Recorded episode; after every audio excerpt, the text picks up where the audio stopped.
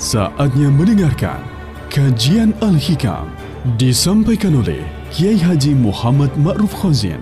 Selamat mendengarkan.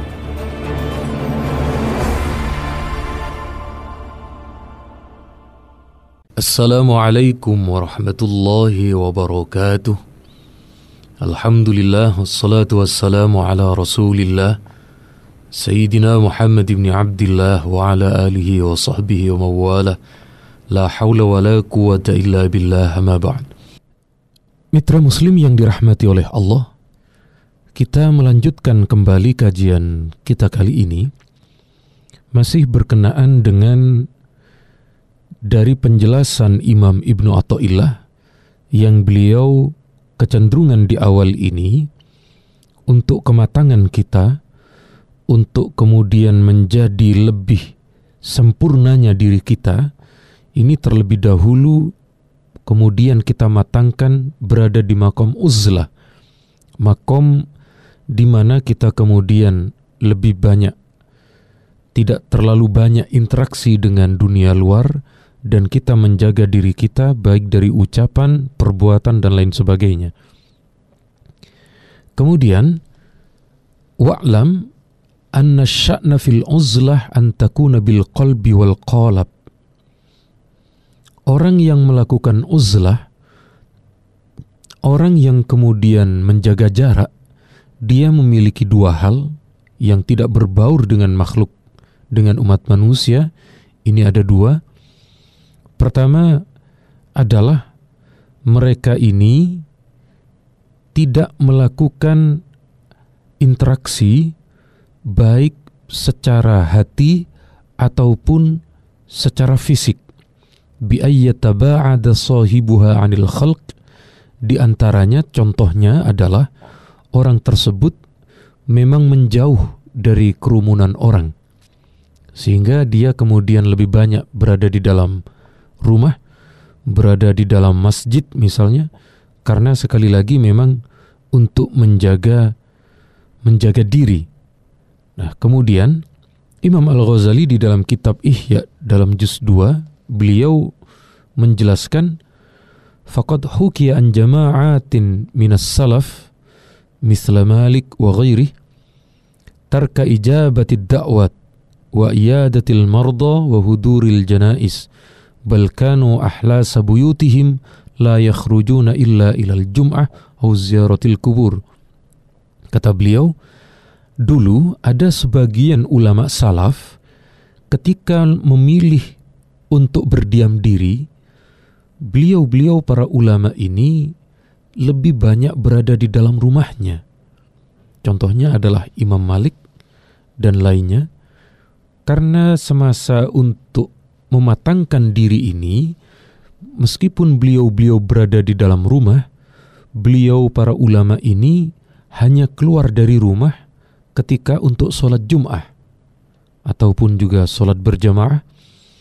Tetapi ketika yang lain belum melaksanakannya, misalnya adalah ketika ada undangan dari tetangga, masih lebih memilih untuk berada di rumah menyendiri untuk ibadah, atau ketika ada orang lain sakit, beliau masih dalam tahapan memilih berada di dalam rumah, atau ketika mau memakamkan jenazah, demikian halnya. Nah, tetapi sekali lagi, kalau kemudian orang ini sudah matang, maka ketika dia keluar, maka insya Allah akan dapat mempengaruhi orang lain dari yang awalnya kurang baik menjadi lebih baik. Kemudian yang kedua, waqad takunu bil qalbi faqat. Ada kalanya orang yang uzlah itu hanya hatinya saja, kalbunya saja. Bi ayyakhtalitu bi jismihi ma'ahum ma'a ta'alluqi qalbihi bil haqq. Secara fisik dia bergabung dengan orang lain, berbicara, ikut mendatangi jenazah, ikut menjenguk orang sakit, ikut berziarah kubur dan lain sebagainya. Akan tetapi dalam kegiatan aktivitas kesehariannya itu, ketika dia berbicara dengan banyak orang, hatinya tetap menguzlahkan untuk senantiasa berzikir kepada Allah. Jadi sekali lagi mitra muslim yang dirahmati oleh Allah, yang kedua ini rasa-rasanya berat kalau kemudian kita berkumpul dengan banyak orang namun hati kita konsentrasi kepada Allah, sangat luar biasa beratnya kalau memang belum terbiasa. Jadi sekali lagi berkenaan dengan masalah kita lebih memilih mana, apakah uzlah terlebih dahulu ataukah kemudian akan melakukan mukhalatah berkumpul dengan banyak orang, maka perinciannya dan penjelasannya adalah sebagai berikut.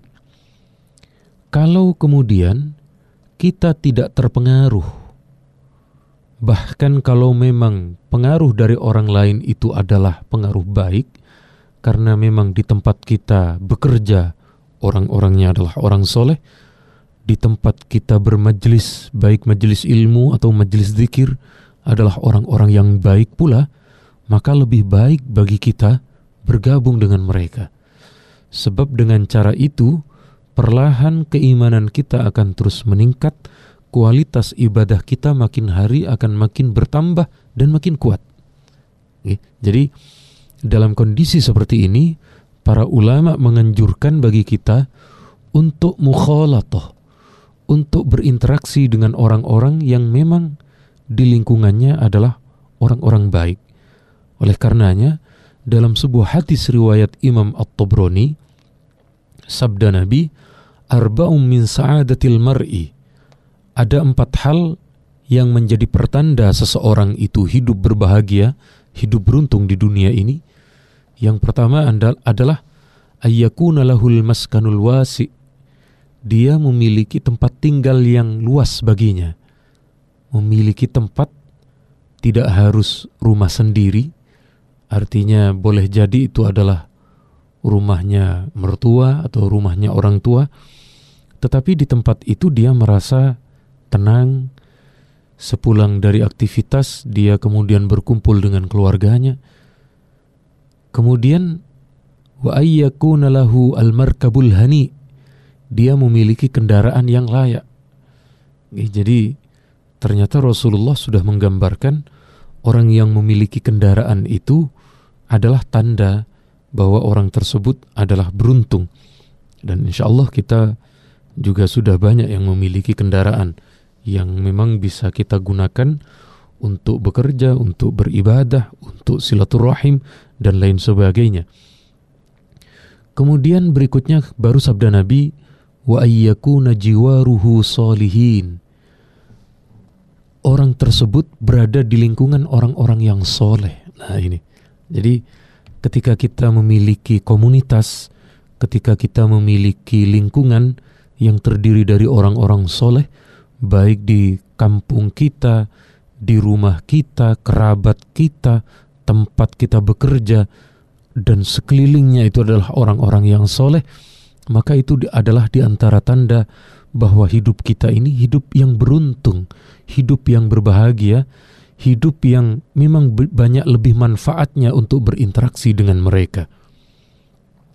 Kemudian, ketika kita tidak mampu, nah ini, ketika kita tidak mampu untuk melakukan aktivitas karena di lingkungan sekitar kita, na'udzubillah, misalnya orang-orang yang memang belum baik, maka disinilah kita dianjurkan untuk uzlah, untuk sedikit mundur dari mereka, dan kita lebih banyak kemudian memperbaiki diri kita terlebih dahulu. Nah, ketika itulah, jangan kemudian ketika menyendiri, justru ketika ia menjauh dari orang lain, ternyata dalam kesendiriannya dia aktif di dunia sosial media, di Facebooknya, di Twitternya, di grup WhatsAppnya. Wah, ini sebenarnya dia tidak dalam kondisi uzlah, tetapi dia justru di dalam kesendiriannya itu telah banyak melakukan aktivitas yang justru sekali lagi bukan dari tujuan dari uzlah itu sendiri. Sebab kadang kita hari ini dengan dunia teknologi yang sudah luar biasa canggih ini, orang yang berduaan antara suami dan istri terkadang saling diam karena suaminya sedang menggunakan alat teknologi berkomunikasi dengan teman kerjanya, yang istrinya pun juga sedang menggunakan H P-nya untuk berkomunikasi dengan teman-teman ibu P K K-nya, sehingga antara suami dan istri ini tidak ada komunikasi.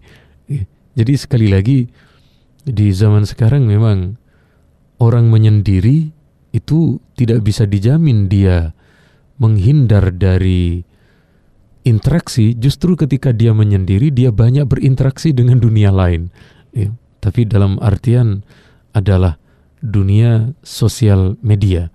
Nah, saat itulah okay, saat itulah dimanapun kita berada, hadis yang sudah sangat populer yang diriwayatkan oleh Imam Bukhari, "Man kana yu'minu billahi wal yaumil akhir falyaqul khairan aw liyasmut."